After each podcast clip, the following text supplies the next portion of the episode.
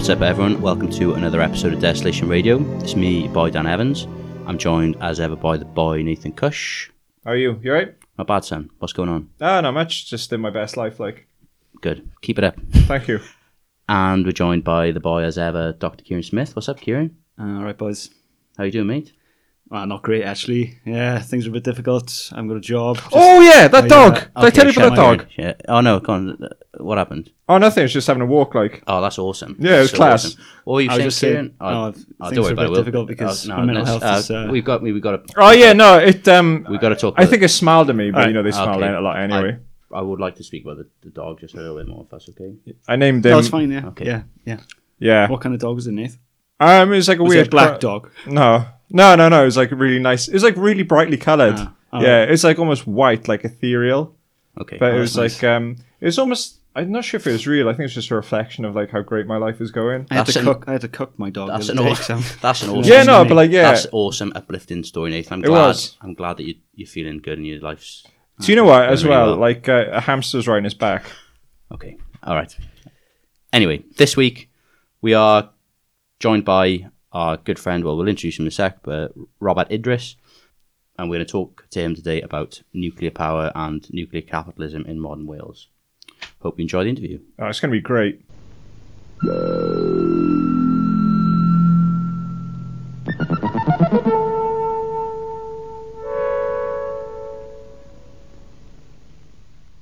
Okay, welcome to our good friend and comrade Robert Idris. Robert is uh, plays a key role in the campaign group People Against Wylfa B or PAWB. He's an active member of CND Cymru. Um, he's a prolific writer and campaigner against the nuclear industry. You know, not just in in Wales or in Anglesey, but right across the UK. So, Rob, it's a real privilege to have you join us. Uh, welcome. uh, mushy mushy, as we say in downtown Tokyo and in, Fukushima. um, right. The immediate political context, Rob, is that Wylfa Newydd, the proposed new nuclear power plant for Anglesey, has relatively recently been cancelled. I believe it was the start of 2000. Was it start of last year, 2019? Yeah, Um, Jan- January of 2019. Yeah, Yeah. You sent me a hilarious clip, well, hilarious slash bleak clip of Ken Skates in the Senedd reacting to the Wylfa B being cancelled. And it really was as if it was like reacting to a death in a family or or you know some sort of natural disaster. He was like ashen faced, and then you got Rhun ap Iorwerth, you know the AM for Ynys Mon, basically berating him like you haven't done enough to make this happen, blah blah. Um, which was just a surreal thing to watch, and we'll tweet it out afterwards. So basically, power was seen as this the centerpiece, wasn't it, of the nation of North Wales, not just Wales in Anglesey, a new reactor in Trawsfynydd. So, Rob, what was being proposed as part of the Wylfa B deal, and what happened? well, I think it's it's good that you've chosen nuclear as a topic for discussion because if there's one thing that contains virtually all the elements of the you know tragic comedy which is this on this earth today, let alone in Wales and the UK, this is it because you're talking about you know the incursion of massive capitalist enterprise onto a rural economy which has been deliberately put on its knees so that you know the locals will accept virtually anything. You're talking about massive environmental uh, desecration of what 750 acres of land. You know, at a time when we're supposedly uh, aware of issues about climate, we, we, we're talking about lies on a massive scale. You know, such as that uh, nuclear is uh, low carbon, and so you're getting all these things repeated, so that you have a drip, drip, drip of misinformation. You have a permeation into the education system from primary school upwards up to the universities, pushing this stuff.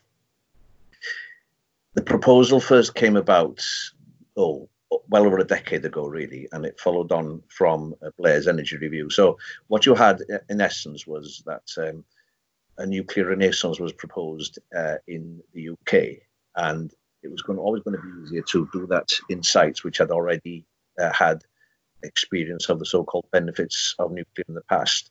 A because it was perceived that you had a compliant workforce and uh, civic society, and uh, a receptive political class.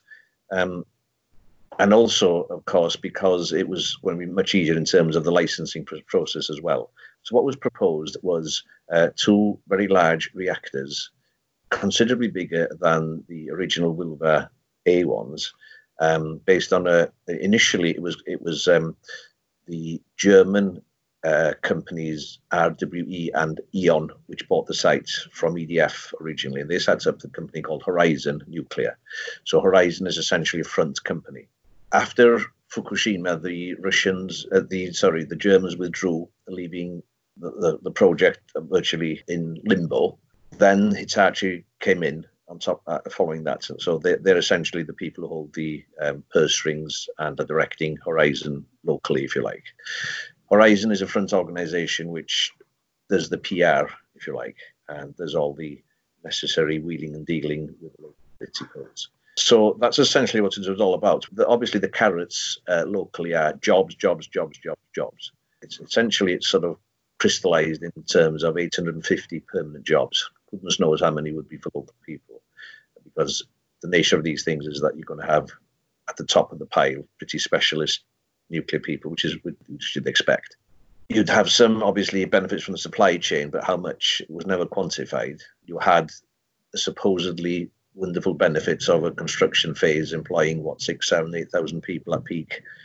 But even the company themselves admitted, well, only 25% of those would be local, and their definition of local was two hours travel away, which brings you over to Cheshire and Merseyside, doesn't it? You know, so how many would actually be local people from Anglesey and Gwynedd is, is very much uh, open to doubt.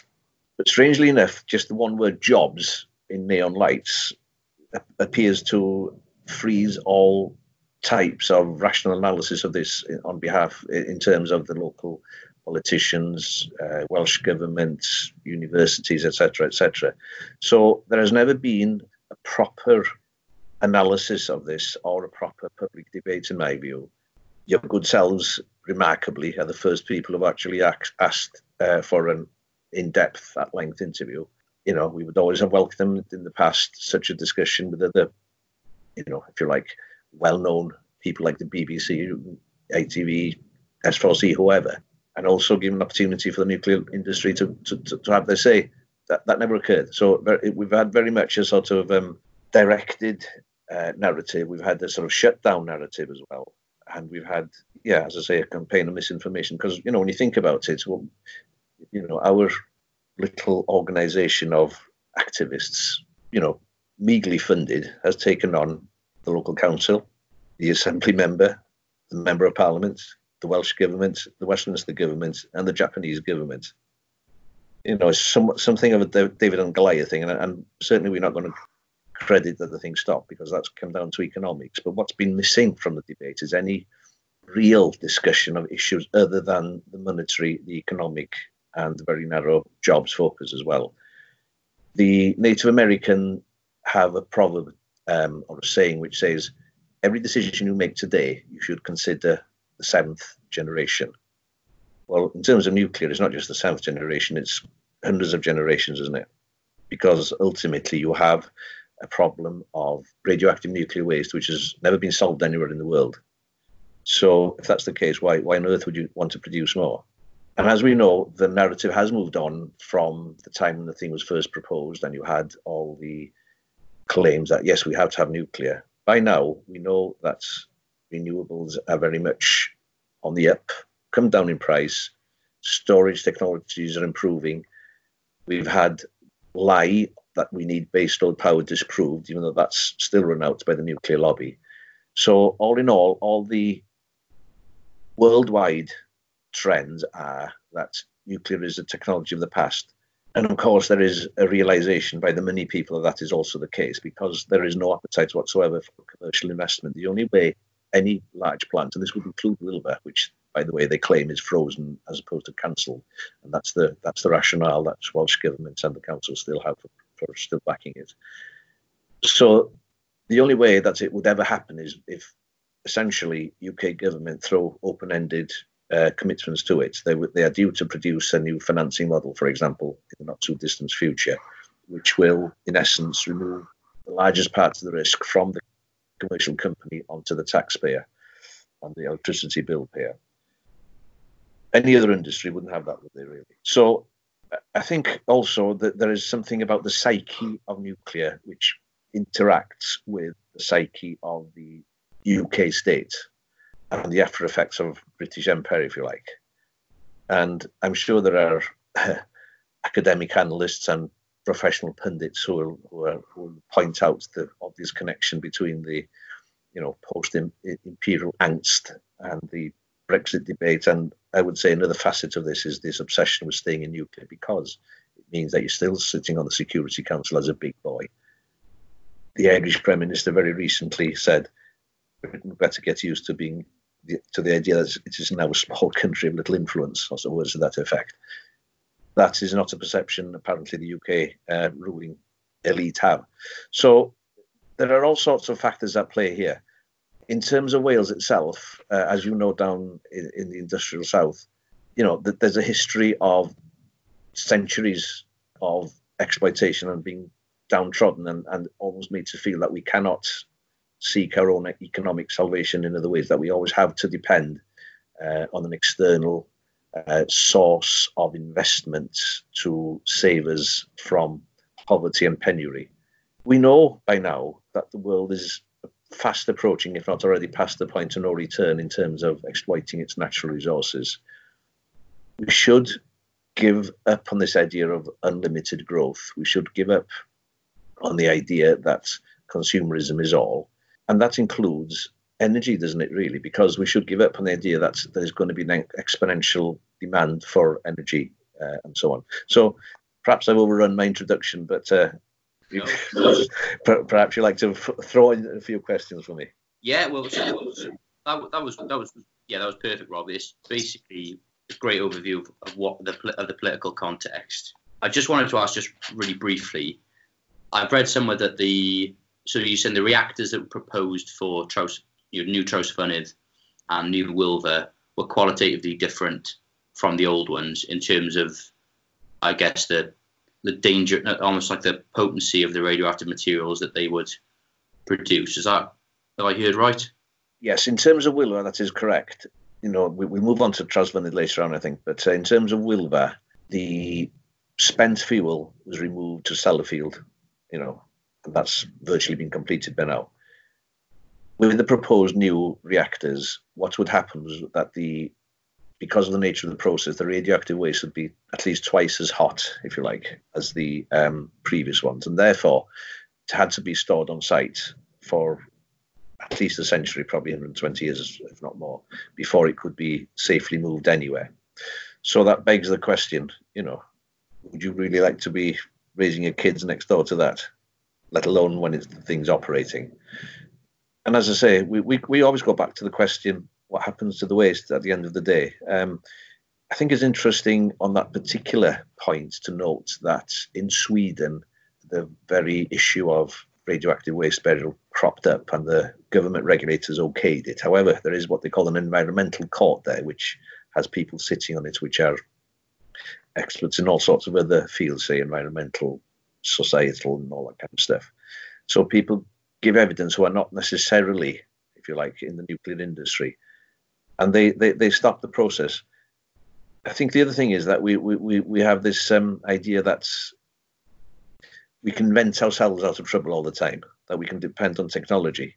You know, well, this is this is this requires the invention of a technology which is going to be foolproof for thousands and thousands of years, isn't it? Only last week, I think something came out from uh, Ohio uh, University which questioned the actual storage techniques they were using in the US uh, for nuclear waste. So, you know, there are all sorts of unknowns, really. I think the days of, if you like, relying on the men in white coats are well past, and the Wilsonian phrase of the white heat of technology and almost bow down before that uh, are long gone. I think we're in a new age of skepticism, and rightly so. But to go back to the actual proposal at Wylfa, it's also true true that many people aren't aware that the actual size of the thing was be immensely greater than the original Wylfa A. The site is 10 times bigger, the land that they've acquired, which begs the question well, is there or would there have been a proposal for a not only B, but eventually a Wylfa C, etc., etc.? Let's not forget that the original reason for building Wylfa A was not, in fact, to produce electricity, but to produce plutonium as a result of the Cold War. That was the same in Trawsfynydd. There was there's an interview with Lord Hinton, who was the late Lord Hinton, who was the chairman of the Central Electricity Generating Board at the time. That was um, done by a guy called David Lowry, who worked uh, for Llew Smith, who was the Blaenau Gwent Labour MP at the time. And in that interview, Lord Hinton says, "Well, Wylfa is was a sad and story, sad and sorry story. It should never have been built. It was at the insistence of government that it was built for that very purpose. I don't know uh, whether or not Cledwyn Hughes, the local MP, was aware of that or not, because it only came out years and years later. So I think it's it's relevant to note that the nuclear industry in Wales is founded on militarism, the you know the precise purpose of building things that would destroy all of mankind, really, isn't it? So, you know, I, I, I think that's a basic point that people perhaps are not aware of. I mean, you sort of answered the question really there, where you're talking about, um, you know, one of the pro- big problems being waste, and you know, talking about the, the Native American proverb that, you know, you've got to look ahead, not just one generation, but several generations when it comes to nuclear. But I suppose this is probably a question you get asked a lot. But you know, we're living in an age now where I think there is a bit, you know, this growing awareness around, you know, the dangers of climate change you know, and there's some environmentalists out there, you know, vocal environmentalists, people like George Monbiot, who have pivoted in support of nuclear because it's a kind of viewed as a so-called clean energy. I mean, what what would you say to that kind of argument? And you know, is what you know is nuclear really a clean energy? I suppose would be the question. Yes. Okay. Well, yes, you're quite right. George Monbiot has peddled this line, um, and there have been adequate rebuttals from the likes of Jonathan Porritt to it. Um, I think that, I, think his Monbiot's perception was, well, we need to do something about climate change. That is the main challenge of the age, you know, and that is correct. However, nuclear is not the answer to that. Now, since he came out to those views, we know that renewables have come on apace. Stanford University, for example, have done scenarios for 120 plus countries where 100% renewable is achievable across a different range of economic and political systems. So, you know, that, that's very much on the up, really. I think the other thing is that there is no reason to suppose that nuclear would come into the or fill, fill, fill the gap in time really to replace coal and oil and what have you. We were told that uh, we would be using electricity from Hinkley to cook our Christmas turkeys in 2017. Latest date is 2027, I believe. Now, the people are in the know, or you know, five greater experts than any of us here, say that we need to do something about climate crisis within the next 10 to 12 years. Can you really say that nuclear is going to have a, a significant part to play there? Of course, you can't. I think also that this other thing that we get uh, thrown at us is that uh, nuclear is low carbon. Well, the only place it's low carbon is actually the actual point of production. What it doesn't do is take into account whole mining process, the actual building of the plants themselves, all the infrastructure, all the steel that goes into it, all the stuff about decommissioning and so on. And you know, even that, then then you've got the waste problem, which hasn't even been accounted for. There are a number of studies which have been done. Some will claim that nuclear is relatively low carbon. Some will say it's higher carbon. But in general, say nuclear is going to be lower carbon than, than coal and oil but it's not going to be lower carbon than renewables. It depends on the study you look at, you know, one may be better than the other. But I think also in terms of environmentalism, which George Monbiot is famous for, or, or and his ilk, as a, I believe is the old-fashioned phrase. I think we got. I think. I think. We, I think we got to look at what happens to indigenous populations because that's where these things are mined, uranium. Yeah? And it's often, I think it's useful. I, I, I know that's maybe some people would question the use of indigenous to describe the people of Wales and the people of Anglesey. But let's look at what, what's happened to the indigenous peoples in North America, for example. Now, people say the biggest uh, nuclear accident in the USA was Three Mile Island. Incorrect The biggest release of radioactive material uh, was from a place called uh, Church Rock, right? That was an uranium mine on the Navajo Dene land. Not talked about much. Contaminated the water and the land there. You know, the locals weren't told about it for days and days, if not weeks. You still have problems with the contaminated water. You still have um, genetic defects in the kids. You still have illnesses there. You still have issues with livestock. And of course, you had the local, the, the indigenous people working in the mines. And what is perhaps crucial is that the safety standards applied to them were not as high as for, the ordinary people. So there is an element of sometimes the nuclear industry has elements of a sort of built-in colonialism into it, really, doesn't it? Similar thing you could apply to Niger in Africa as well. Um, and I'm sure if you looked in places like Siberia and Kazakhstan, you'd find similar stories. So, you know, it's it's a it's a pretty murky industry.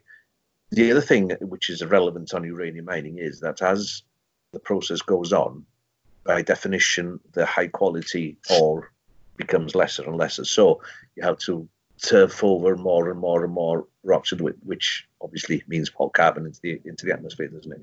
So you know all of these things are militating against, if you like, the environmentalists who say yes, we need it for uh, to address climate change. There are so many bad things about it. I mean, the mining industry in general, it, you know, there are issues and which have to be addressed. In fairness, about renewables in terms of things like the the, the rare metals that you require. You know, places like Bolivia and Congo and so on, and they, they do require addressing. I, I, wouldn't try to run away from that one, but I think the uranium one is is the one that leaves a massive legacy of waste, which, which really hasn't been addressed historically, certainly in the USA. Um, there are all sorts of abandoned mines all over the place, and you know they particularly affect the, the indigenous peoples really. Yeah, they, will talk about the you know the the fact that nuclear is, as you say, a global capitalist industry uh, a bit later. But what I find fascinating about, as you said, almost the the relationship between you know the global north and the global south, and then when people are blithely arguing for the environmental low carbon credentials of nuclear, it's almost forgetting, you know, it's almost a type of commodity fetishism in the sense that it just like when we look at our mobile phones, you know, these things actually require lithium to be mined by, by and it's the same with nuclear and people people who are arguing that it's clean. Well, it actually, as you said, Rob, it requires uranium to be mined um, in in the global south as a rule by people in under you know quite risk you know risky exploitative conditions. Um, there is one thing before we move on to I guess back to the Welsh context, and this is for you know the non-scientist is basically you know I guess what is nuclear power, and so all the books we've been reading essentially says that nuclear is essentially just a very expensive kettle, just like other forms of energy creation. It's it basically heating heat and water to create electricity. Is that a good layman's overview? Well, yes, you're the ultimate layman, Dan. Um, I won't ask you how many times you've delayed, in fact, but there we are. Yes, essentially what you're doing is you're taking uranium and you're having a reaction, which is a chain reaction, and by doing that, splitting the atom nuclear fission, in other words, you're producing energy which produces heat, which is used to heat water, produces steam, which turns turbines and then produces electricity as, as a little aside on that one, it's interesting to, to note that when you transmit electricity along power lines, you do a considerable percentage as the distance increases. If nuclear is so safe, why not build them near cities which use most electricity? Duh, because there's not many people around in North Wales and Anglesey. Yeah. Yeah, it's just, it's just Anglesey, isn't it? So it doesn't. No, no one cares yes, I mean, you know, short of declaring UDI and uh, banning everything and everybody, I'm not sure what we can do really. But but it is true that the you know it's it's this transmission of electricity that is the issue, isn't it? Really, and that is even more so about things like these small modular reactors that we're might move on to later on. Go back to the Welsh context. I'm going to shamelessly plug the article that you you helped me with that's coming out in Planet soon. But one of the most interesting things for me was to sort of trace the how the argument and sort of paradigm has shifted. Because if you look at you know the 80s in the UK, all Labour politicians, Plaid Cymru, everyone was in CND. Obviously, you had the you know the spectre of nuclear holocaust hanging over people. People were basically scared of nuclear, and and and by extension, there were that eventually did spill over into um, concerns about civil nuclear power.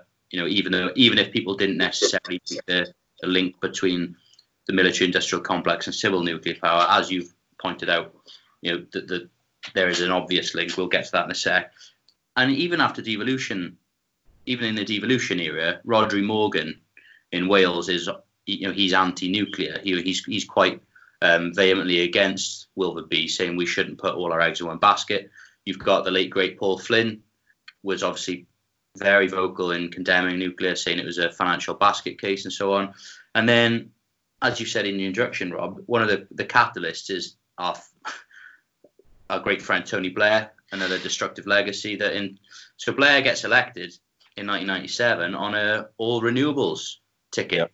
You know, this is this is what people forget. You know, he comes to power promising no nuclear energy, and then in 2003, or you know, between there's a period there between 2003 2006, basically following the Iraq War.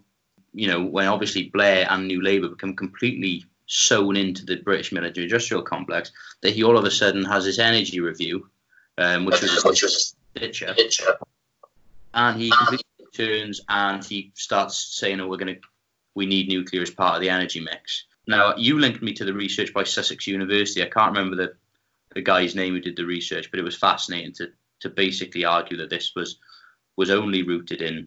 Yeah, Sandy Sterling Johnston, actually, there. Yeah. So, so it was only you know, the, this U-turn by Blair could only be rooted in the new uh, the military-industrial complex and the need to keep creating plutonium. I think what you said earlier about the imperialism element that's definitely sort of a seam that runs through Blair as well as his sort of weird messiah complex. But then it's interesting to come back to Wales because by the time Rhodri Morgan leaves in 2009, there's already been a massive paradigm shift. You know, every all the candidates to replace Rhodri Morgan, I think it was Jane Hutt, Carwyn Jones eventually gets it, and was it Huw Lewis one? They were all pro-nuclear. You you have a better memory for minor politicians than I do. and uh, and Ieuan Wyn Jones, and, and I think it was crucially as well is that Ieuan Wyn Jones, who was was it the joint first minister as part of the Labour Plaid One Wales coalition. You know, he's actually he he's probably the first Plaid politician really to become almost come out for for, nu- for the nuclear industry, and that then signals a sea change implied as well, at least within Gwynedd and Anglesey. So I was wondering if you could say a bit about how, you know the paradigm shift and how it sort of started again in Wales. I think it's uh, it's a pretty murky and sad story, really, when you think about it, it? Because I'm sure you you probably remember a time when you know virtually every uh, every local authority in Wales declared themselves to be nuclear free, and if it was a nuclear free Wales, in fact, wasn't it? If you remember. Um, the Nuclear Free Local Authority uh, organisation still exists. It's based uh, in Manchester. There are councils affiliated all over the UK and, and also in Ireland as well, the Republic. But the Welsh ones have, you know, diminished really. You know, used to include Gwynedd, for example. They sort of cited claims that it was too costly to subscribe.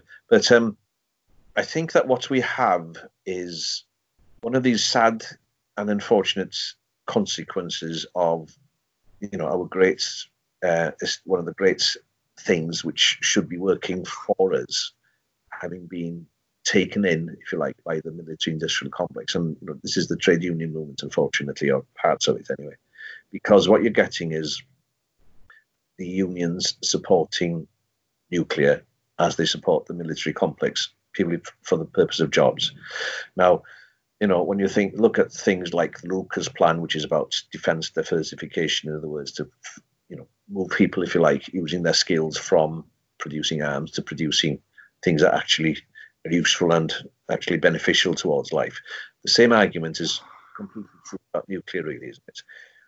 There are more jobs in green energy than in nuclear energy, and there certainly will be in the future. The challenge is to make those jobs properly paid and properly unionized.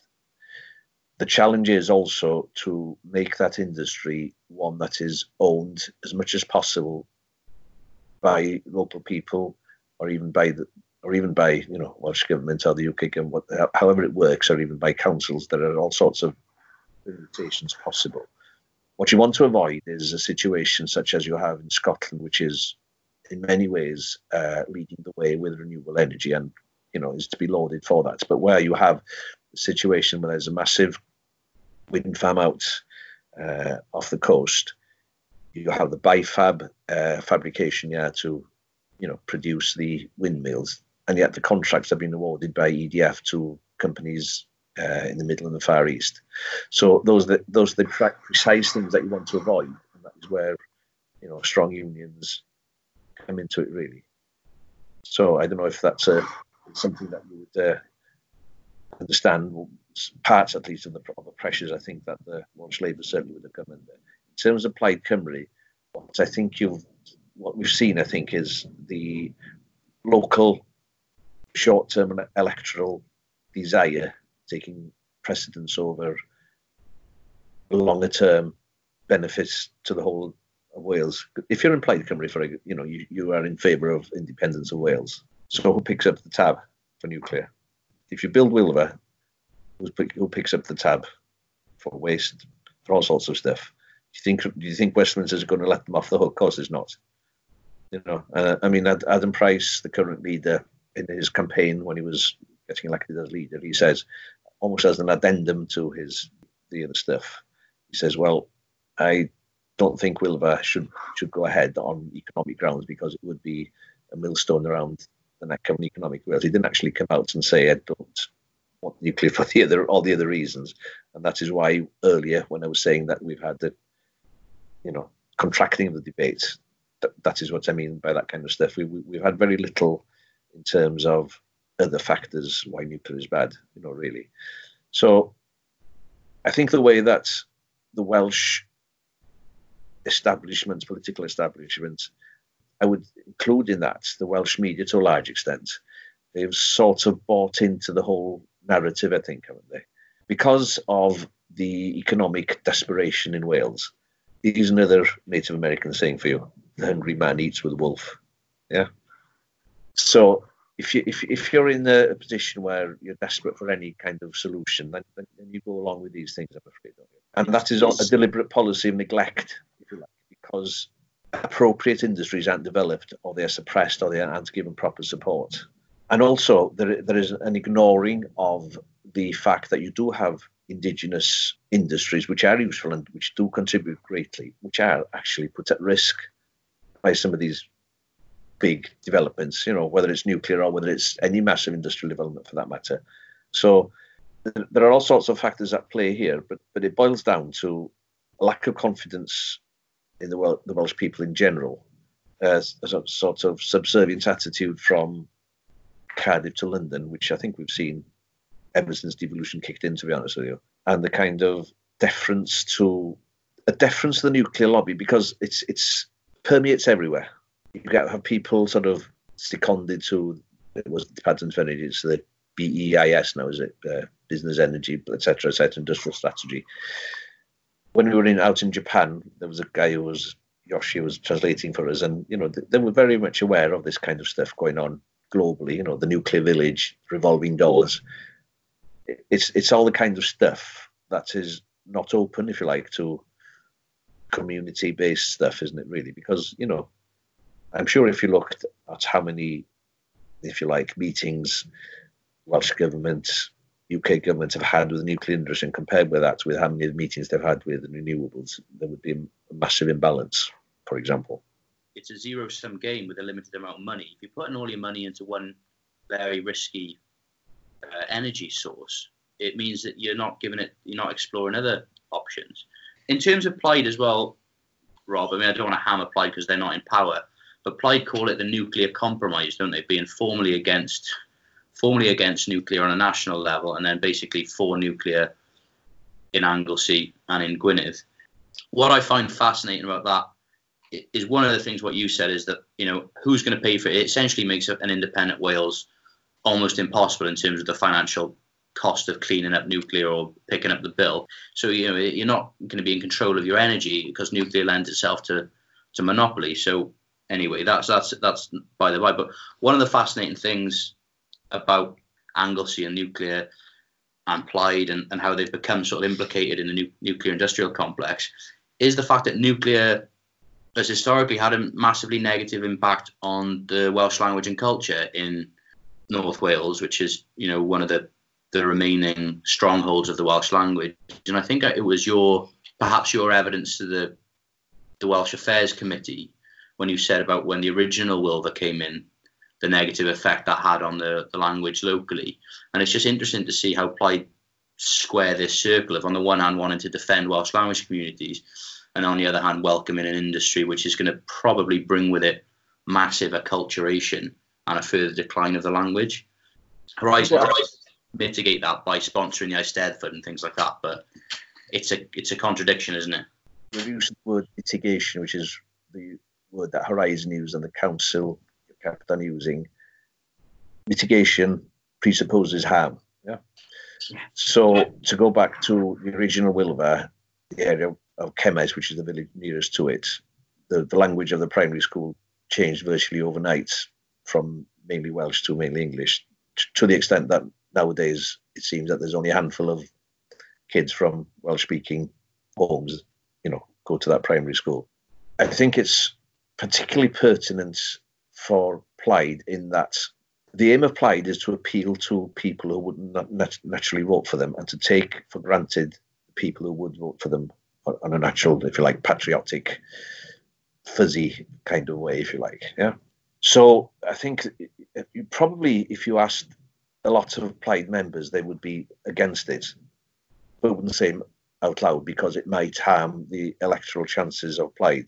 You know, I don't know whether the likes of Ian Jones deep down want nuclear or not, but he's ridden that particular bandwagon. He can't jump off it anymore now. You know, I mean, obviously he was also after he retired from politics went to the um, Scientific Spark, which is an offshoot of Bangor University, which is driven by nuclear. But I think to go back to the Welsh language it seems crazy in a way that you have an influx of thousands of workers, albeit on a temporary basis. Some of them are going to stay. You're going to have an influx of other people who are there permanently at the end of the day. It's almost as if to say this is the, the only game in town. You know, it's it's it's, it's almost the, the it's the argument is almost presented. Well, if we don't have this, we're stuffed. There's nothing. There's nothing else. And that really is one of our main critiques of what has not been done. In other words, we argued at the time of the thing, development of things like the local development plan, that there didn't appear to be a plan B other than will will come, it'll solve most of the economic woes and it'll sort of drag in all sorts of other investments in supply chain and sort of people spending locally, etc., etc., etc. We asked the question for several years what if it doesn't happen? Have you what, what's he preparing? Answer came there none. Now, as you know, you have things like the North Wales growth bid. Um, you have the current infrastructure plan which Welsh governments are proposing.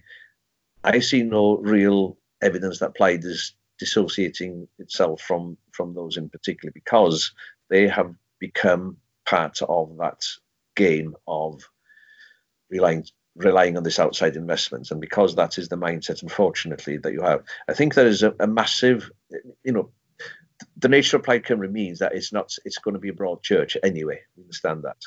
Um, but the, the, truth is that you have, you know, the senior people in the Northwest, which would be Ieuan Wyn Jones, which would be Rhun ap Iorwerth, which would be David Wigley, which would be Elfyn Llwyd, which would be Liz Saville Roberts, all come out in favour of nuclear, really. Whereas the people who we, we perceive to be either against nuclear or skeptical choose not to say anything much, or they become, you know, active in things like, oh, we don't want pylons across the island because of, say, environmental reasons or because it doesn't look good. You know, that, those are side issues which which which sort of pandered, if you like, to activism, if you like. And also, of course, what you get is they're drawn into the knock-on effects on nuclear. You get the proposal for a third bridge across the Menai Straits, for example, driven by Wylfa. Yeah, you know, ap is pushing for it. Uh, Skates recently admitted, well, you know, it was that was the main driver, and the, one of the reasons, well, we're still pushing for it, but you know, one of the main things we're making economic case has gone. Now, it seems to me that in this day and age, why our politicians in general, and unfortunately we have to include Plaid Cymru in this and Welsh Labour in this, why are you still looking at things like, if you like, a third crossing, which goes against everything which is good about do, doing good things for the environment? Why do you have a future, you know, well-being of future generations act when actually what you're doing is going against every kind of good intention in that? One of the things I was struck by Rob when we talked we talked about this before, and you did you have obviously alluded to it, is yes, nuclear is a global capitalist enterprise with loads of different links to the chain, Wales being just one of them. What I find fascinating and probably the most grubby and probably uniquely Welsh bit of it is, I guess, what I would call like the local nuclear lobby. And you got the creation, I think, in 2010 by Carwyn Jones of the Anglesey Energy Island Partnership. You've got the Snowdonia Enterprise Zone. You've got the media, and you've got all these sort of local politicians and nuclear loyalists working together to lobby the Welsh government to sort of lobby to, to make this happen. People have invested huge amounts of money into it. And as you said, you know, Horizon have funded courses in Coleg Menai. They funded apprenticeships.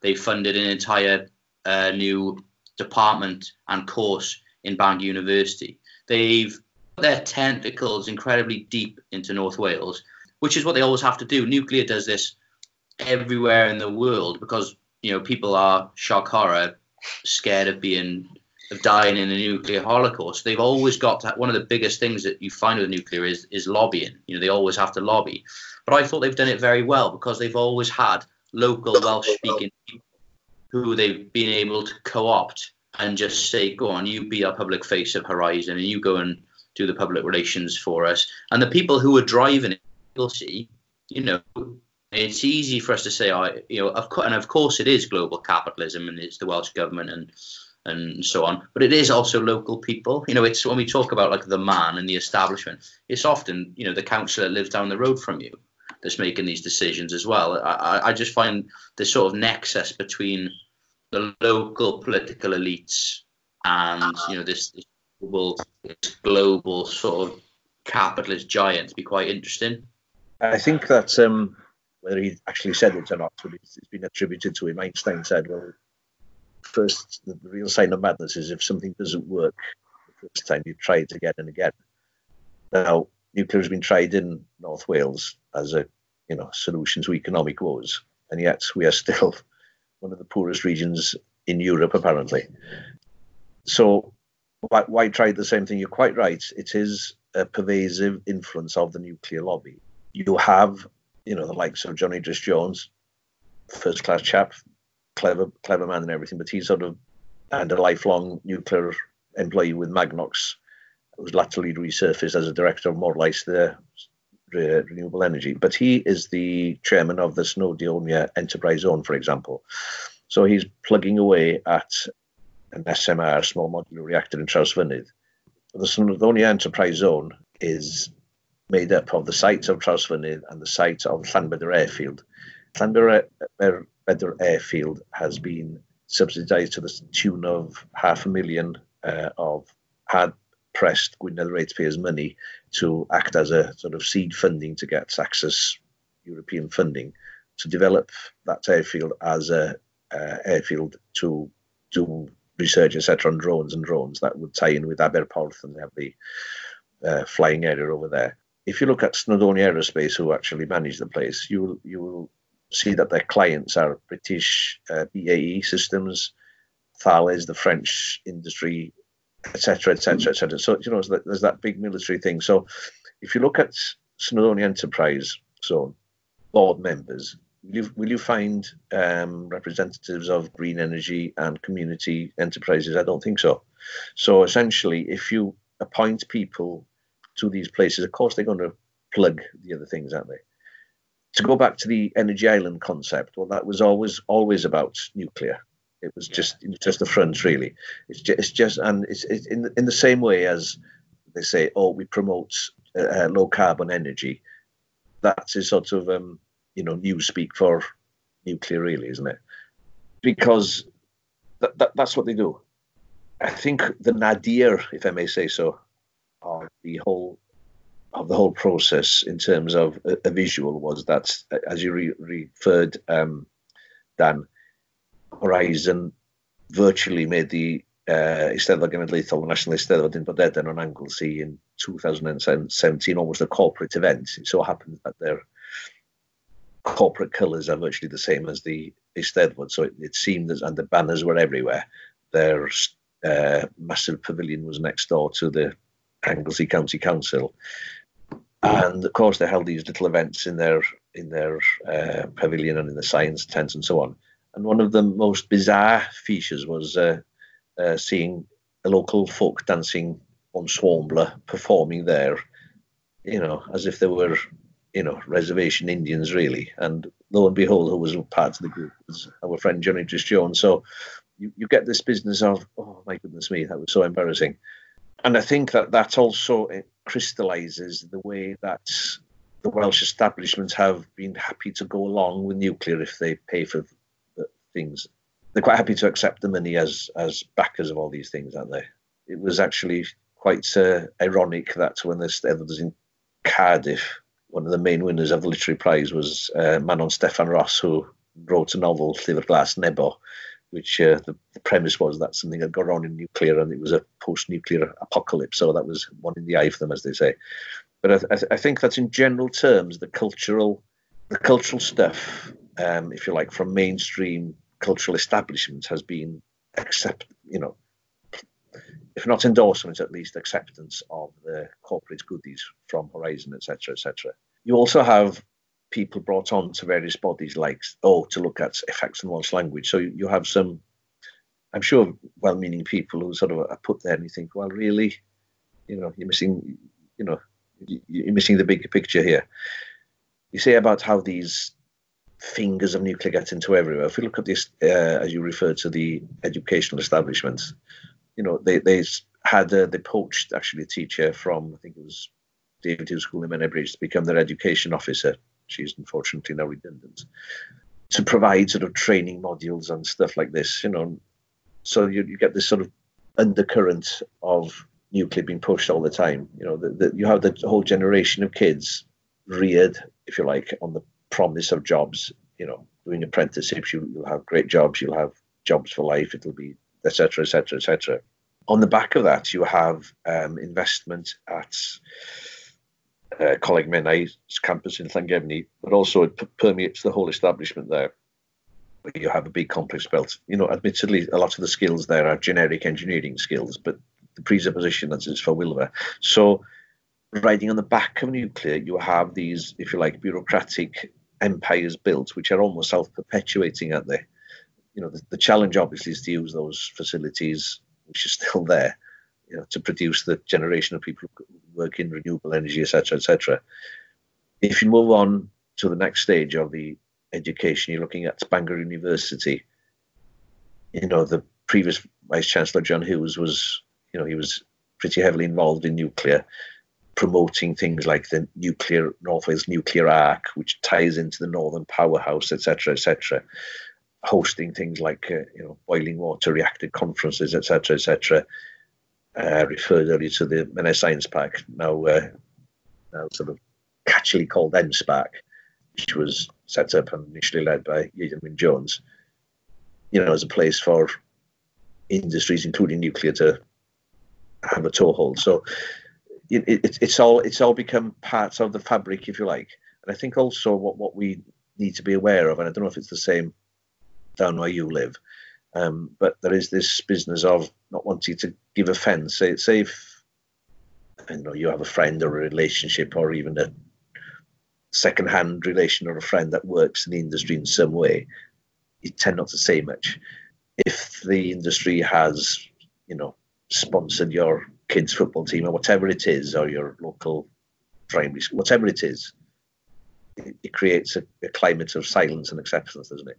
So I think that any large industry which is too large for the economy in which it finds itself for the local economy. That that would be bad. I would say it would be a bad thing if it was, you know, a massive factory producing lemonade but producing, uh, but employing 850 people, it would still be a bad thing. In, in that, in that it doesn't produce good uh, civic society.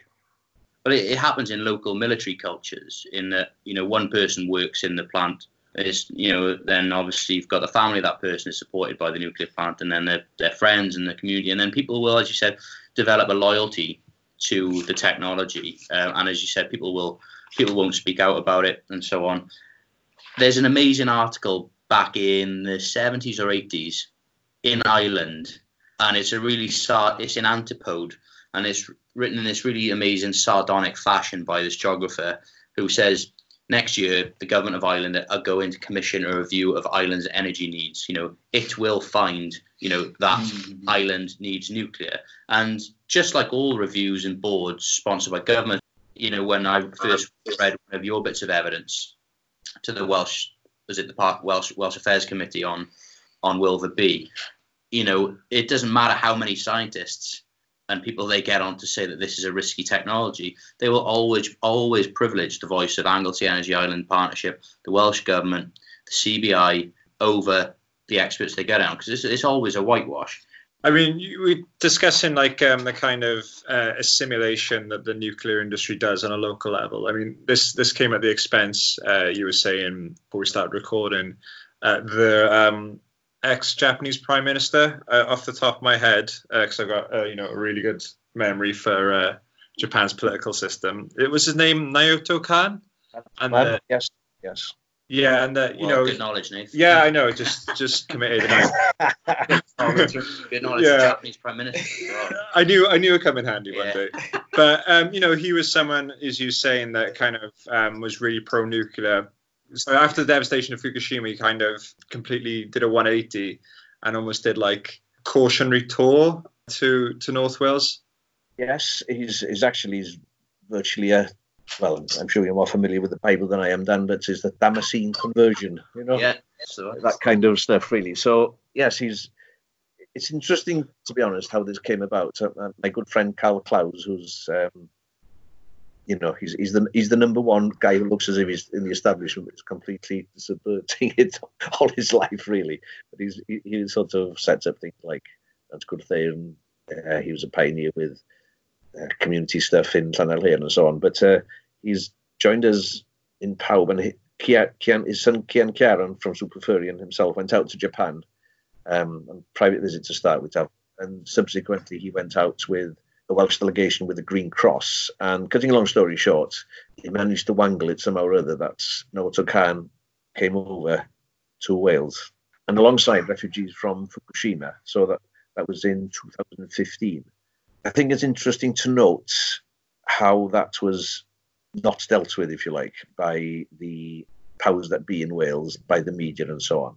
You would have thought that this was a man, you know, this was a major story, you know, and, and worthy of proper interview and, you know, proper platform. Obviously, we had to push from our end from PAWB so that he could get in to talk to the local council.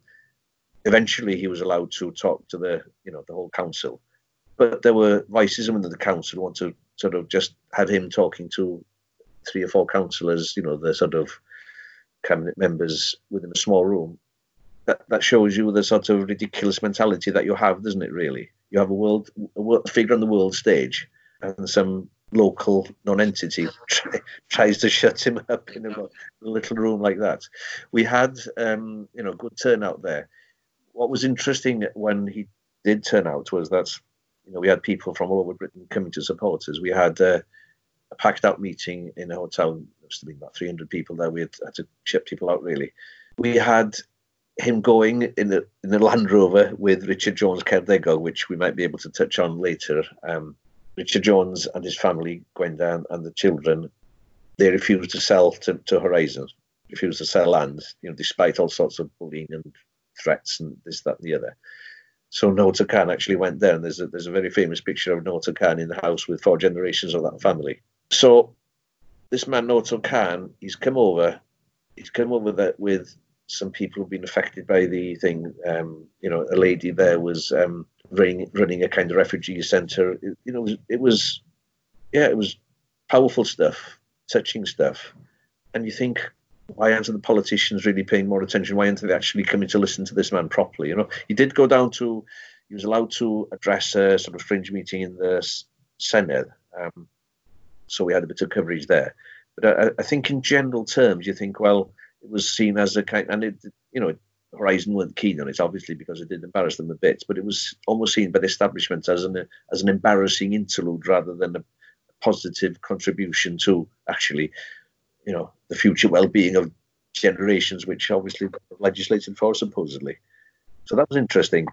It so happens that, and, and I think the other thing that's very, very interesting on the whole Japanese connection is this: that we have had unbelievably strong support from Friends of the Earth Japan.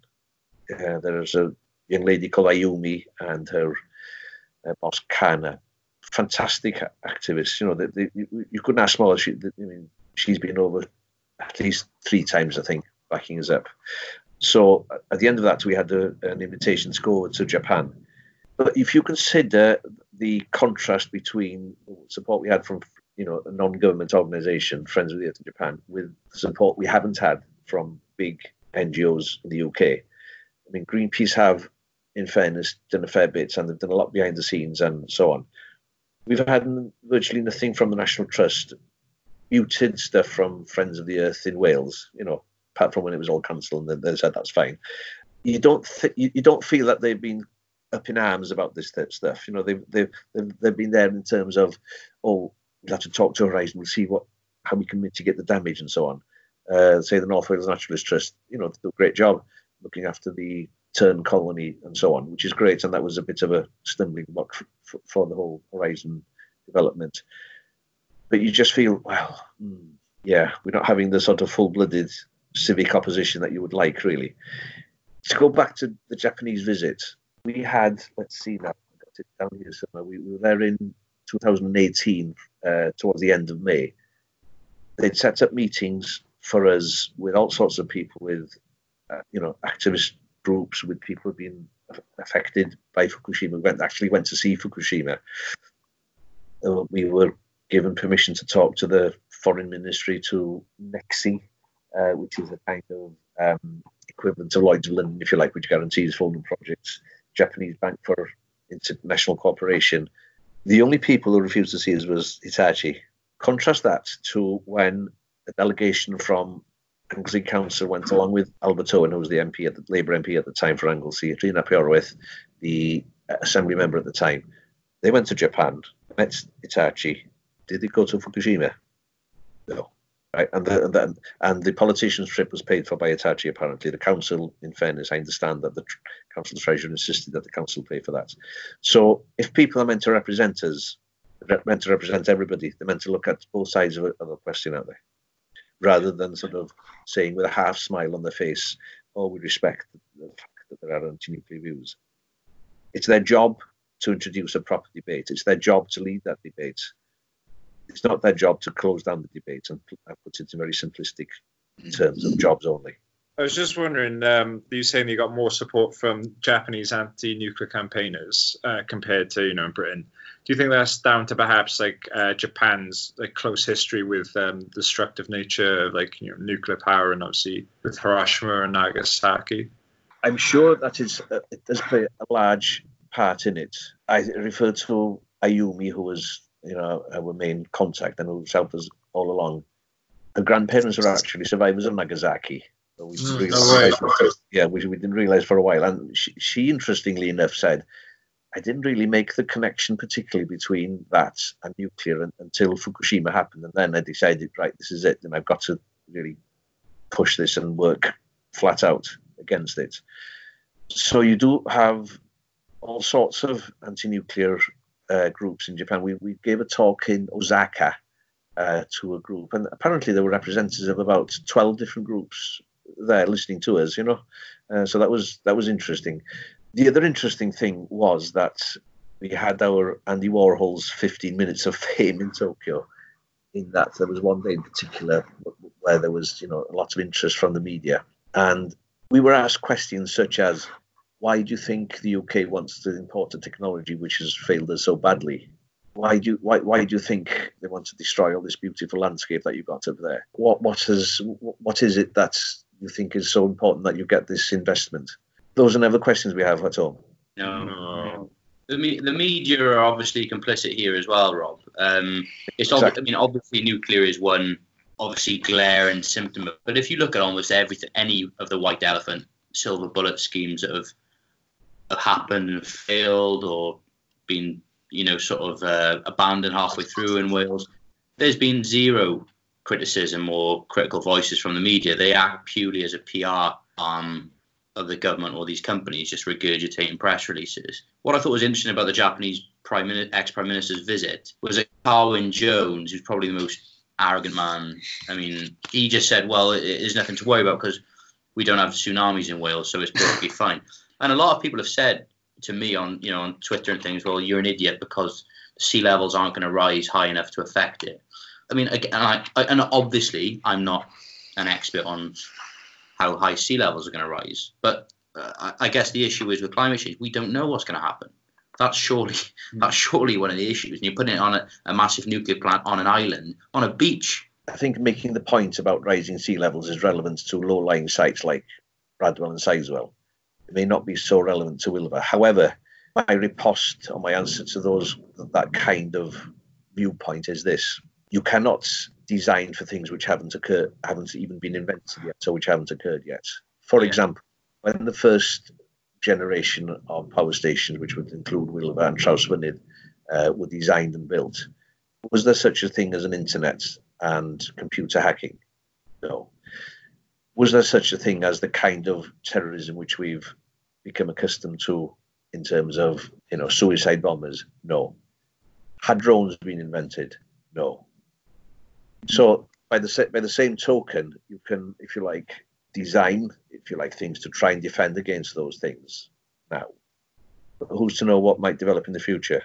So you know that that's that's uh, that's pretty basic, really. It's a bit like saying, you know, if something goes wrong with, shall we say, a reservoir burst, you're going to have a tragedy of killing some people. If something goes wrong with nuclear, you don't know when it, where it ends, do you really? And that, and that is one of the things that I really took home from Fukushima. And we also had the first meet, one of the first meetings we had when we were over there addressing a citizens group. There was a representative of a farmers group there, and he says, "We will come over to Wales." And I thought, yes, I'm sure at some point you will. But he, he did. You know, he arranged it. Him and a colleague of his, along with uh, a journalist from Fukushima. Again, we struggled to get attention from the press. You know, we, we I managed to get uh, S4C's Ffermio to be interested and did a piece there. But you know, these people were there. They were saying our lives are completely shattered. We can't go to see our own houses. We can't go to see where our ancestors are buried because that's a big thing there. And when we were there, you could actually see the impact of all these places. You could see where they'd scrape the earth away because they scraped the earth away to a depth of, you know, several inches, the topsoil, put it in these bags, and they're just lying there. So what do you do with the land? But the point is, you cannot decontaminate the hills and the forests and so on. So it's as if you were to say, oh, you can go for a walk, but don't go into the woods, you know, because there's a big thing there, not to collect mushrooms and berries as well, as well as the actual fact that you get, um, you know, radioactive material there. The other thing I think that is pretty significant when you actually get there is to grasp the level of fear of uncertainty because you have these areas which are cordoned off. You know, I mean, I might be here and supposedly safe. You might be a few yards away and supposedly radioactive and you can't go there. But in the supposedly safe areas, they have these um, sort of official monitor things. However, you know, private citizens have actually been taking measurements and they, they find there are hotspots in the supposedly safe areas as well. So one of the cultural things which was interesting was that we were in Osaka, which is a couple of hundred miles away from Fukushima at one point. Went into a big department store and they were actually selling sort of things to measure radioactivity there. So in other words, it was part of the Japanese psyche to. The other thing that was interesting as well is that we met uh, oh, some fantastic people who you know were actually producing stuff to if you like, warn the rest of the world. They had, you know, they produce stuff like you know, ten lessons from Fukushima, which is a seventy odd page booklet, and you, know they, they they have headings, and it's not just you know over here in the West in particular. you know, with, with the sort of, if you like, the reduction of political debate to sort of sound bites of possibly anything less than 10 words usually these days. You know, you know, over there we found there was a culture of actually wanting to listen and have proper debates. When we were talking, for example, we thought people were sleeping, but they were actually concentrating. That's what they do there. Or they may be sleeping, but they were talking, who knows. So, so, you know, for example, this booklet, they have things like, do not be fooled by nuclear power safe propaganda. During the emergency, the basic premises run away. Access to information and leaving records uh, is vital people affected by the disaster have the right to a comprehensive health survey and disclosure of information. Have any of those things been discussed over here? Of course they haven't. You know, is there a proper emergency plan? Of course there isn't. You know, no. what do they do? They tell you to stay in the house, etc., etc. You know. And also, you know, Fukushima happened.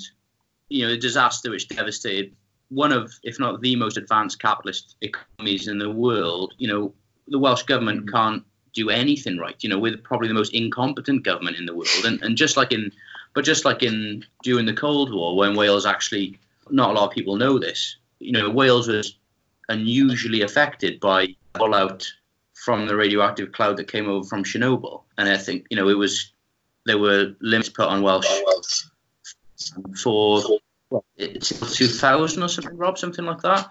Um, it was on for several years, and you had the system for several years that you had to actually, you know, take lands from the uplands and take them down to the lowland for a certain period of time. Yeah. That, that, kind of stuff. So did have a major effect. And you would have thought, place like Trawsfynydd of all places where the, the things were affected, that people would have thought about that. What is interesting, I think, is that the anecdotal stuff you have about cancers in local people yeah. on Anglesey, but especially I would say uh, in the Trawsfynydd area, it's it's massive, you know, and, and you do wonder about the essentially the lack of forethought in terms of recording cancers which occur in an area because say now you were to say, well, let, let, let's see how many cancers occur in, shall we say, Anglesey. Well, people move in and out, don't they? You know, mm-hmm. some, you know, you have things like, oh, we haven't had a major leak, but you, what you do have is bursts of release, you know, during normal operations, if you like. There's a scientist called Ian Fairlie who's pretty much an expert on low level effects of low level radiation. He, he, it's a significant thing. It's not. It's not all about major incidents, if you like. It is about low level things which nobody would ever be able to quantify proper, pro- properly, really. Um, and unfortunately, it's all about short termism, isn't it? Really. And, you, you do wonder: Are these people who are pushing it in terms of supposedly jobs, are they doing it for the local people or are they doing it to for their own careers? You know, who's actually benefiting from these? When they retire from politics, what, what, what kind of industries will be giving them jobs? You know, you've got to ask these questions, haven't you? I was going to say, like, uh, obviously throughout this conversation, you know, hinting at like not taking a threat of, you know, uh, nuclear power seriously. Do you, or do you think this is like almost like, excuse the pun, like fallout of we're past the Cold War period? You know, like during the 80s when you had the Protect and Survive campaign, and you know, on um, the BBC produced Threads, and then uh, also I think when the wind blows, and that you know it really kind of articulated the nuclear anxiety at the time. But now I think in a comparison to lately um, in terms of uh, TV output reflecting nuclear culture. Uh, the latest thing we've had is HBO and Sky's Chernobyl, which was more about uh, criticizing the Soviet system and like mixed with body horror rather than the focus of it being on like the effects of um, nuclear fallout. Do you think that's something that's you know just because the Cold War's done, or is it something do you think it's just finally settled into like a collective consciousness for everyone? I think your point on on the um, dramatized version of Chernobyl is is interesting one. I didn't actually see it myself because I refused to, to, subscribe to the Sky, but um, I think it is true to say that there is an element of familiarity breeds contempt, both in terms of you know a local industry and Anglesey, and in terms of the fears, if you like, of nuclear holocaust. I think that on a global scale, I think the you know the way that Trump's pulled out of you know nuclear agreements and the Iran deal falling through, that tightens the effect. I mean, there are there are pundits who say that actually the, risk is increasing all the time, isn't it? Um, and I think the other thing that uh, we, we we really really need to hammer home and which apparently politicians who back these small modular reactors are completely ignoring or oblivious to is the fact that by the very definition, if the idea is to produce, you know, build a little reactor next to goodness knows how many cities, not just here, but then to have an export market across the world, what is that going to be doing for proliferation and safety, isn't it? It's crazy. So yes, no, I, I would agree that there is that element of normalizing, if you like, uh, and accepting nuclear. But in, in, you know, if you take a step back and you think, what is its purpose or ostensible purpose? Its ostensible purpose is to produce energy cheaply. It's not cheap, we know that. There are massive risks, we know that, and yet people appear to be blind to that. And and and, and there's there's this business of if the price is hidden in bills and so on, it's not seen as a direct cost to people, if you like. It's not as if people were saying, oh, we're going to put X percent on your income tax to pay for that. That's not what it works, is it, really? As, as in all of these grandiose schemes, really. I, I, I, think the other thing is that, and I think it's maybe a philosophical point, that as a species, we have evolved to perceive dangers that we can see, which we can smell, which we can taste, which we can touch nuclear has produced elements which never existed before. And therefore, you cannot see them, cannot smell them. It's it's it's out with, if you like, human evolution, isn't it? And therefore, the perception of danger is lessened. The only time it happens is if you have some major incident. Just the scale of the horror as well, I think, is so unimaginable. Mm. People, it's all, it's almost harder for people to engage with because it's just so catastrophic. And, and you wouldn't even be talking about, you know, you'd be talking about Anglesey becoming uninhabitable for forever. You know, large swathes of Wales just mm. becoming uninhabitable. You're almost, you know, the destruction of Wales as as a nation, huge potential deaths. As you said, mutations. Yeah, you as you said, it's, it's an it's an unknowable feature as well because nobody really knows the extent of the damage that Chernobyl did. You know, there's people still reports of thyroid problems and all sorts. You know, across Eastern Europe, there's no, you know, it's so difficult to quantify these yeah. the, the, health effects decades down the line. That is, we can't know. it's an invisible threat. You know, is the point, isn't it? Exactly, yeah. exactly, exactly. You know, it's, it's if you if you compare that with say the, you know, the tobacco industry, which is if you like a classic example of massive capitalism and lobbying and so on. Obviously, they denied the, they denied the back the effects for a long time. But you know, gen, you know, in, gradually all the evidence mounts up, and it's yeah. you, you can actually see it, can't you? There, there, was one more question I had, which was uh, about campaigning. You know, the success you've had with PAWB, uh, People Against Wylfa B. You know, attracting the uh, the ex you know prime minister of Japan over to you know to talk, even if it wasn't covered particularly well in the media. There's no plans yet to build a nuclear uh, you know, power station in South Wales, but you know there have been talks uh, about fracking, particularly in the area where I live. You know, obviously there's a moratorium on it at the moment, but you know we were worried recently, you know, with the, the, the latest deal with INEOS, you know, Jim Ratcliffe's company, which are a huge petrochemical company that invest, you know, actively and you know pretty aggressively in favour of fracking and whether you know the, there's going to need to be campaigns in in the coming years, you know, against um, those kinds of developments. So, kind of a question really about the pragmatics of sort of building, you know, uh, popular support and a campaign. You know, how did you go about building it in the first place, and you know, was it how did you build up popular support in the community? Well, I think it's remarkable how rank amateurs can can do things really. Yeah, well, look at this radio. Yeah. but no, and seriously though, I guess we've been lucky in that we've had I consider to be very well engaged people, intelligent people, rational people from different backgrounds, Welsh speaking, non Welsh speaking, academic, non academic, of all sort of contributed to various aspects, if you like. And it may be that sometimes, the power, if you like, is the overarching name we have, we don't have a hierarchy per se, you know, in that somebody says, oh, this happens or that happens or whatever. Tend to try and, obviously, we have to respond to things the industry comes up with, but we also try and set some kind of agenda, which is, you know, why we had um, published, I think it was in 2013, I think it was, Manifesto Môn and um, uh, a manifesto for Anglesey, which was largely the work of Carl Clowes, which looked at potential different economic scenarios to generate employment on Anglesey. Which you know, it was it's a fairly substantial document, which of course was poo-pooed by the powers that be, but nevertheless it did set a, a different kind of agenda, if you like. What we're currently doing, and I, I'm working with people from Cadno, which is our sister organisation against Trawsfynydd, and also from people who are active in local community work, particularly Bro Ffestiniog, you know, which is an umbrella body for community and voluntary, which you you have seen from the local experience of their hospitality done last week.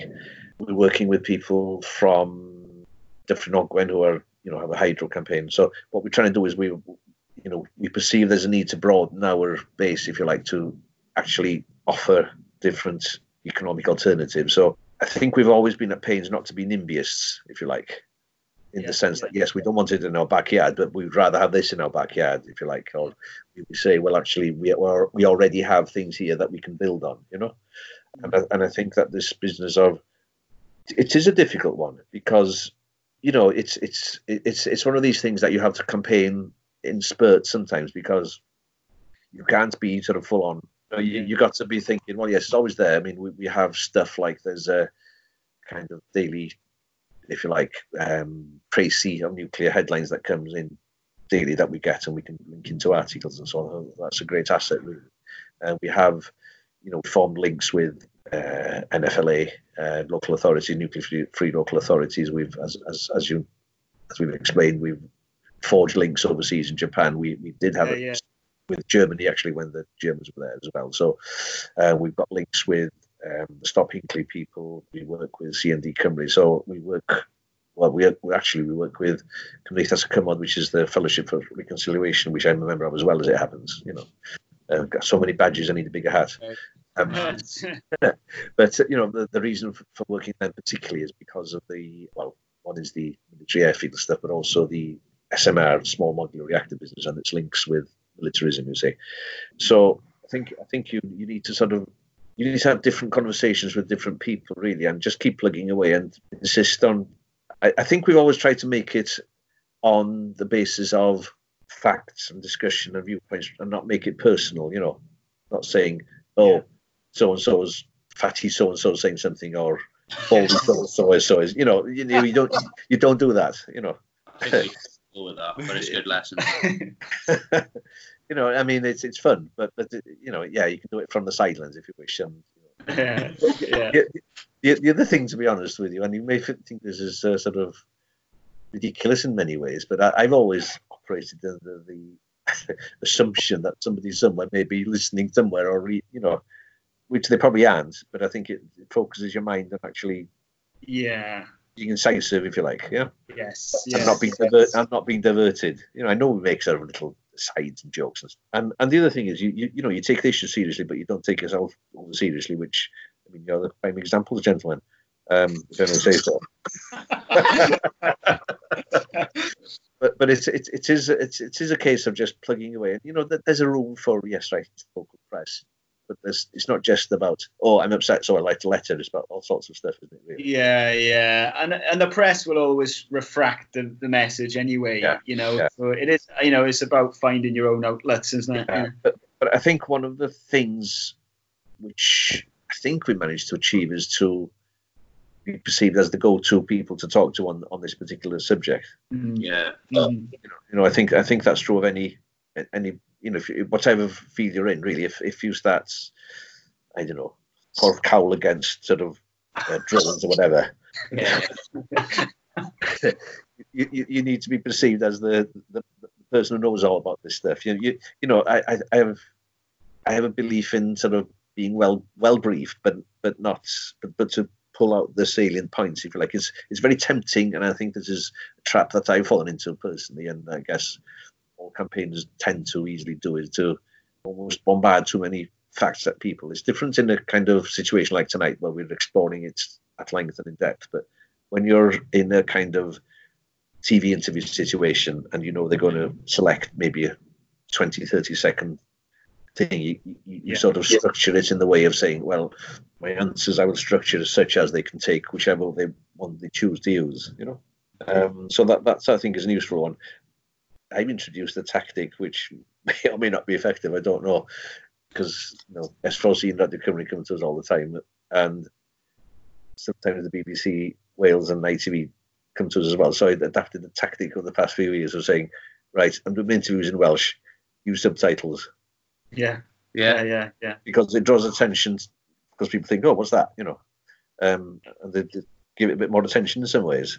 And it also says to the, I think I think it's worth making the point to the media in Wales. Actually, you know, this language belongs to all of Wales. It's not just the people who speak it, and the fact that people have been deprived of it for various reasons. Um, it's right that they should see it and maybe make them perceive it as actually theirs as well. Yeah. You know, it, it may be a viewpoint that uh, some people would disagree with and say, "What's this fella doing? He can speak English. Why doesn't he?" You know. Uh, I've taken lessons before tonight, by the way, in elocution. Oh, okay. Very good tell. Yeah. Not more, more, usually, you wouldn't be able to understand me with my English. no, There we are. attest to that. Uh, Yeah, but but but, but I- I think that you do what works for you is what I'm saying, I suppose. Really. Mm. And you Right. do what's comfortable for you, isn't it? I want to just briefly reflect. For me, nuclear is interesting because it's like a microcosm of everything that's gone wrong with devolution and the, the new Welsh state. You know, because you think about, we all sort of think about what might have been, and, and what we basically see is the Welsh government and also, you know, the Welsh Nationalist Party becoming essentially willing subordinate partners in the global nuclear military industrial complex at a time where, for all their flaws, the Scottish government, run by the SNP, have said no new nuclear plants the biggest weakness of the socialist movement worldwide with the environmental movement for various reasons. And one of the stumbling blocks in the UK has always been nuclear. The fact that the Labour movement has always been pro, you know, these are good trade union, you know, good trade union jobs um, or whatever, ignoring the fact that, you know, nuclear was boosted artificially by the Tories as a way of breaking the power of the miners in the 80s. And again, ignoring the links to the nuclear industrial complex and it also leads basically leads to leftists arguing for you know the monopolization of energy by capitalist companies, um, for the reduction of funding in green energy, you know, for an industry like nuclear, which is actually notoriously difficult for workers to strike and withdraw their labour because of the the dangers involved in it. So there's paradoxes all over, and it's just I don't know. I mean, and the thing is with with Wales and all these constant claims by Welsh Labour, they're internationalists internationalist tradition. Plaid Cymru sort of claim to be internationalist, pacifists, yet they're embracing, you know, the military-industrial complex. You know, if Wales actually rejected nuclear, it would be a significant dent to the global nuclear industry because even though it's just one small link in the chain, it is nonetheless a global industry which depends on a lot of small different chains. So I, I, guess I wanted to just, if you could just sum up by what what are your predictions for the future, like in the immediate future, and and what, but also what could we be and should we be doing? What we've seen is that the future of Anglesey and to a large extent North Wales and by extension Welsh Government policy has been placed in the hands of a handful of people in a boardroom in Tokyo. And they decided to ditch, which has left, you know, egg big time on the faces of all the politicians and the ancillary bodies who sort of piled into it and who, let's face it, have made a nice living on the back of all of it. And I include, you know, the educational establishment in that as well. What we should be doing next is really hammering our Welsh representative to say this this really is a bad idea. To that end, to that end, as it happens, I'm going over with Carl Clowes to talk to the cross-party group of North Wales AMs next week. You know, sort of they kindly agreed to let us address them on sort of various things. So that's one one, one aspect. The, the the other is to you know be aware that the nuclear industry doesn't give up readily. Um, neither neither does the UK government. We expect in the next few months, if not few weeks, some kind of announcement on the uh, and a new funding model, if you like, what they call the RAB model, which would, as I've referred earlier, move the risk from the companies and onto more onto us, if you like. Um, we're also expecting the granting what they call the development consent order for the Wylfa site, and remarkably, it means that a, a nuclear development could go ahead, even though it might not use the Hitachi technology, you know, which is bit bonkers to me. It was it, that was meant to have happened uh, before the election. It was deferred for six months on because you know there's more information, not about the nuclear technology or anything, but about the effects on life, nature, etc., etc. So th- those two things, I, I wouldn't be at all surprised if there's they're announced pretty close together, if not concurrently. What we'll expect from Horizon is which which is essentially a skeletal body now. It doesn't employ the hundreds that it used to. Um, so they've only, only got some sort of front front men here, really, and a few people looking after the site. Essentially, our friends in Japan tell us there is no interest in the project to revive it from Hitachi or in Japan. Um, so they'll try and sell business on essentially and try to cut the losses because they've already written off two billion, you know, which is small change to the likes of yourself. Then I know, um, but most people would count it like a lot of money. So they've written that off. So they'll obviously need to try if they can't recoup it. I think what we need to be on our guard against is that this business of the small modular reactor, and just just as a to recall that small isn't that small because the one's proposed for Trawsfynydd is only slightly smaller than the one that was there already. It's only small in comparison with these mega ones that they propose. So we need to keep on fighting on Trawsfynydd and also be watching out because they'll try and sneak one into um, Wylfa as well. If the local people are happy to be used as guinea pigs and uh, a place to develop a technology which has not even been developed properly yet on the pre on the you know and it's based essentially on the belief that you're going to have massive orders for this new technology from all over the globe before you build your factory to produce the pre-built things which make give you the economies supposedly to make it pay. You know that's not going to happen with with the prototypes, which would be either in Cumbria, probably Sellafield, or or in Wales. So those those are the the current major issues really. So one is that the government, in its lack of wisdom, throws massive money to re- resurrect the original massive project which Wylfa B was, and secondly that we watch against the small modular reactors. And I think there is room really to engage. I think more widely than we have with people in the cities, not just in Wales, like Cardiff and Swansea, but you know some of the major cities in England to say, do you really want a nuclear place next door? If not, help us. And I think that we what we really need to do is make people understand that this isn't just a matter for Anglesey. It's not just a local issue. It's not just a matter for Trawsfynydd. Um, it's a matter for the whole of Wales, and it's a matter for the whole of the future uh, direction of travel for uh, the energy energy industry. And you know we have so much potential over here. The narrative needs to change from we're against uh, some types of renewable energy because they block the landscape, which is true, um, because it'll cover the place in pylons, which is true, to saying what kind of energy do, do we actually need for our own needs? How should we do it commensurate with the size of Wales, commensurate with the benefits that we can have, the employment that we can have, um, the uses to which we can put that electricity, rather than to say, oh, we'll take a few crumbs, thank you. We own the cake, not just the crumbs. Rob. Fantastic. Thanks so much for joining us. Apologies once again for me uh, dragging out of bed. I've been blinder and uh, not being able to handle the technology on my own because I was I didn't have my mind my minders. Um, um, I was just wondering if there's anyone you wanted to give a shout out to, uh, or hello, or to start an argument with.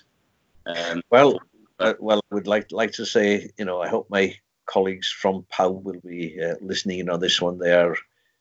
I have to keep the name secret because you never know. Uh, and also our sister organisation, Cadno, uh, in Trawsfynydd. Uh, and really, I don't suppose that uh, our friends in Japan will listen, but if if they are, hello, Aya, Ayumi and Kano, great people. Brilliant. Sure.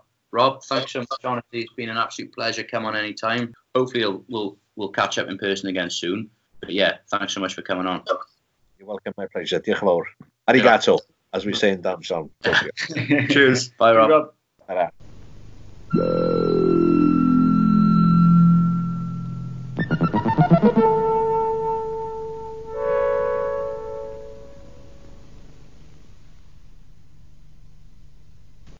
What an awesome episode. Rob is an absolute hero of the national movement. Just and also Very might I say, handsome. Really incredibly, handsome. incredibly handsome and suave uh, man with uh, amazing hair. And it was What pretty products embar- do you think he uses? Well, it was just really embarrassing because obviously Kieran and I just like bawled just looking at him in the. Uh, in I know the, the, Skype last video. guest as well, Tom Mills, Yeah. fantastic hair. I Did you ask him what shampoo he uses? I reckon Yeah, we it's did. horse shampoo.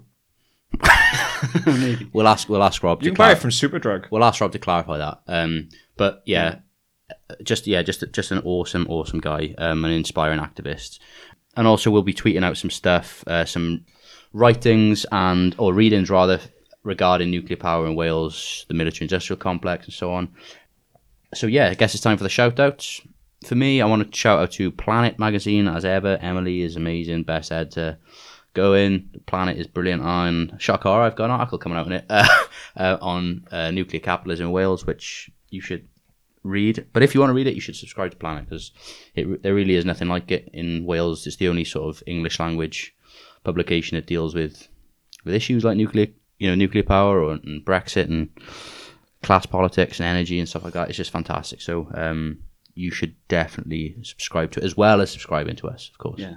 Uh, my shout outs this week are to the film The Lighthouse, which uh, after I IMDb'd afterwards, I found out it was loo- loosely based on two um, Welsh lighthouse keepers. Oh, really? I can't say what happened to them because, Okay. um, you know, you'll find out like what happens in the film. Uh, Something something bad, I assume. no, it's just really chilled out. They have a nice time. They just keep the lighthouse going. Yeah, you know, which turns out to be a metaphor for themselves. Okay. I also shout out to the video game Enter the Gungeon. Beefs this week uh, with my nuclear anxiety, which uh, often gives me nightmares. Okay. Uh, Yeah, also, you can't even talk about threads, can you? oh yeah. So if, if It's, it's, like, uh, it's pretty funny when you talk about threads. You get actually emotional, don't you? oh yeah, I wa- just watched clips about it the other day, and it's just horrific.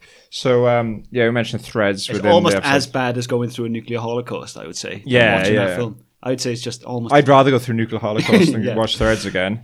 So shout out to that. There's a book that was quite interesting I read over Christmas was um, called The British Nuclear Culture and how like throughout the years, you know, um, obviously Britain kind of reflected the ongoing nuclear uh, developments and crisis with like a one point it peaking with this woman uh, and the husband they got so frightened of the prospect of being annihilated that they murdered oh wait, oh there we are they murdered the three kids and then both drowned themselves in the sea Sounds like my kind of story. Wow, that's Yeah, it really was good. Thanks, Nate. Um, I should say as well, uh, to put pressure on ourselves to do it, we are going to start a mailing list. A mere three years after attempting it for the first time and me losing my temper because I Don't couldn't understand computers.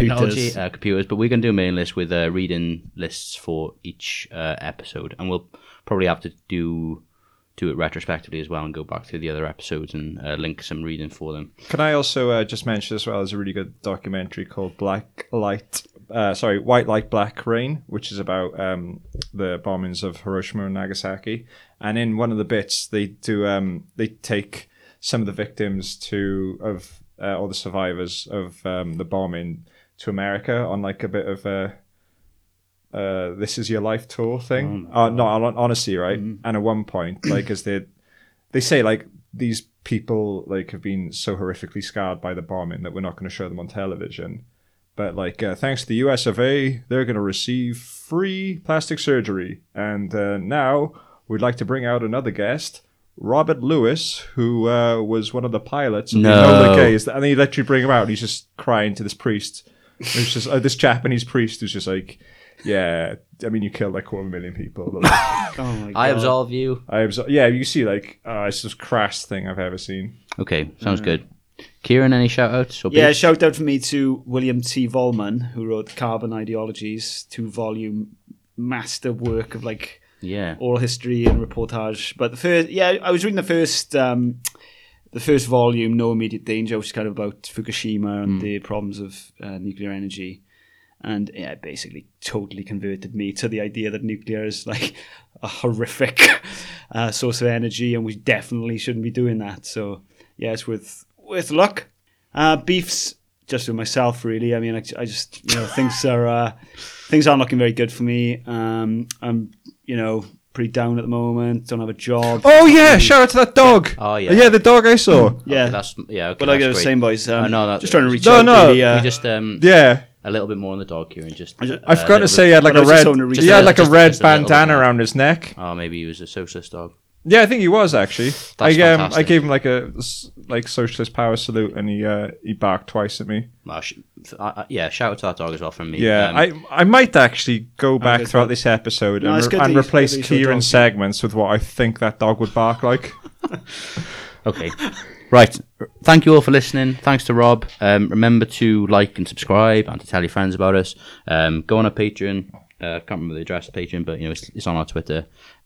If anyone can check, like none of us are on Facebook. Like we think we have got a Facebook page that's still up and active. We want to sort of keep it going, but we also hate Facebook. So um, and if anyone wants to volunteer to run do, it. to run the Facebook Yeah. page, Uh, yeah, um, you have to be of sound mind and of sound politics. Which rules us Um, all out. Yeah. Um, okay. Thanks for listening. We'll see you next time. All right. Bye. See you. Cheers. Bye.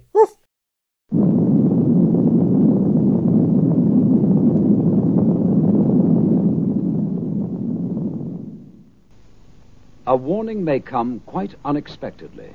We will now tell you what to do if a warning sounds when you are at home. And then we will explain what to do if you are out of doors. First, if you are at home.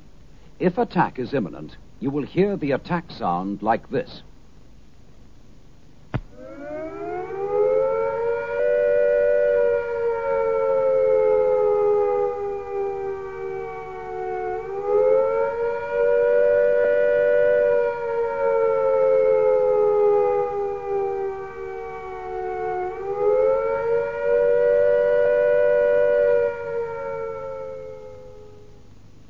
So take cover at once.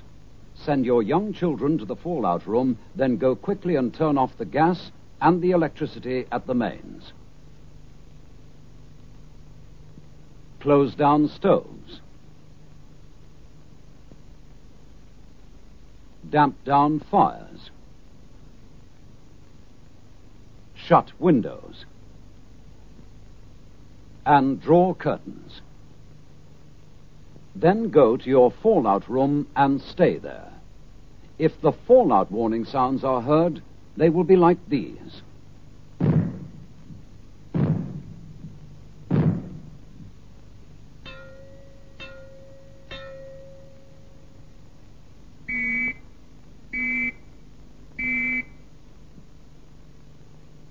You should now move yourself and your family to the safest area in your fallout room. That is, you should get inside your inner refuge and stay there. After two days, the danger from fallout will get less, but don't take any risks by contact with it. The longer you stay in your refuge, the better it will be for you. Listen to your radio. Stay where you are and keep listening to your radio. Now, this is what you should do if you are out of doors when the warning sounds. Take cover at once when you hear the attack sound.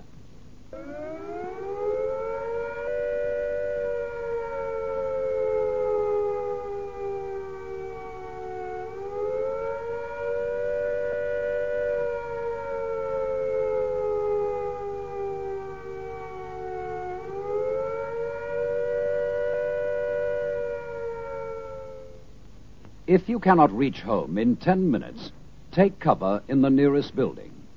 If there is no building nearby, try to find some solid cover. If there is no solid cover, lie flat in a ditch or a hole and cover your head, face, and hands as fast as you can with some of your clothes. If you hear the fallout warning,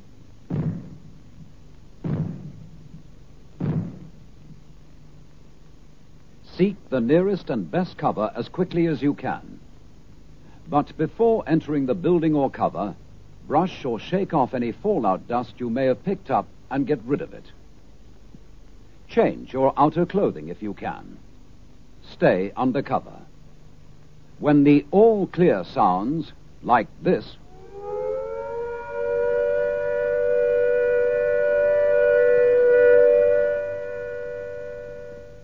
it means that you are safe from attack or fallout for the time being and that you can go out again.